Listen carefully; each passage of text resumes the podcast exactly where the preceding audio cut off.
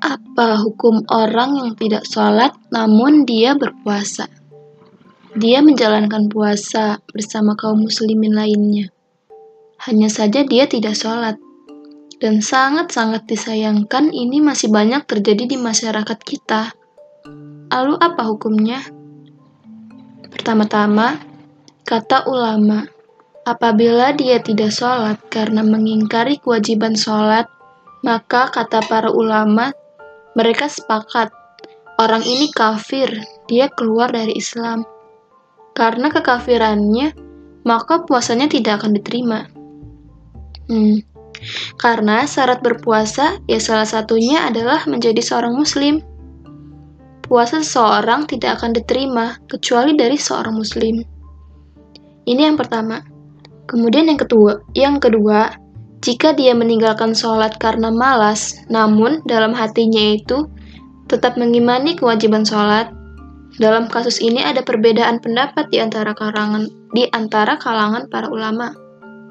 Uh, ada yang mengatakan dia tetap muslim, tidak dikafirkan. Dan ada sebagian ulama juga yang jumlahnya banyak mengatakan dia kafir, dia keluar dari Islam, sehingga amalan puasanya tidak akan diterima. Tidak sah amalan puasa dari seorang yang statusnya kafir. Atas dasar hal ini, kepada saudara-saudara kita yang meninggalkan sholat, berilah nasihat bahwa pintu taubat Allah masih terbuka lebar. Allah bahkan berfirman, artinya, katakan kepada hamba-hambaku kepada mereka yang melampaui batas, melakukan dosa dan maksiat. Jangan berputus asa dari rahmat Allah Subhanahu wa.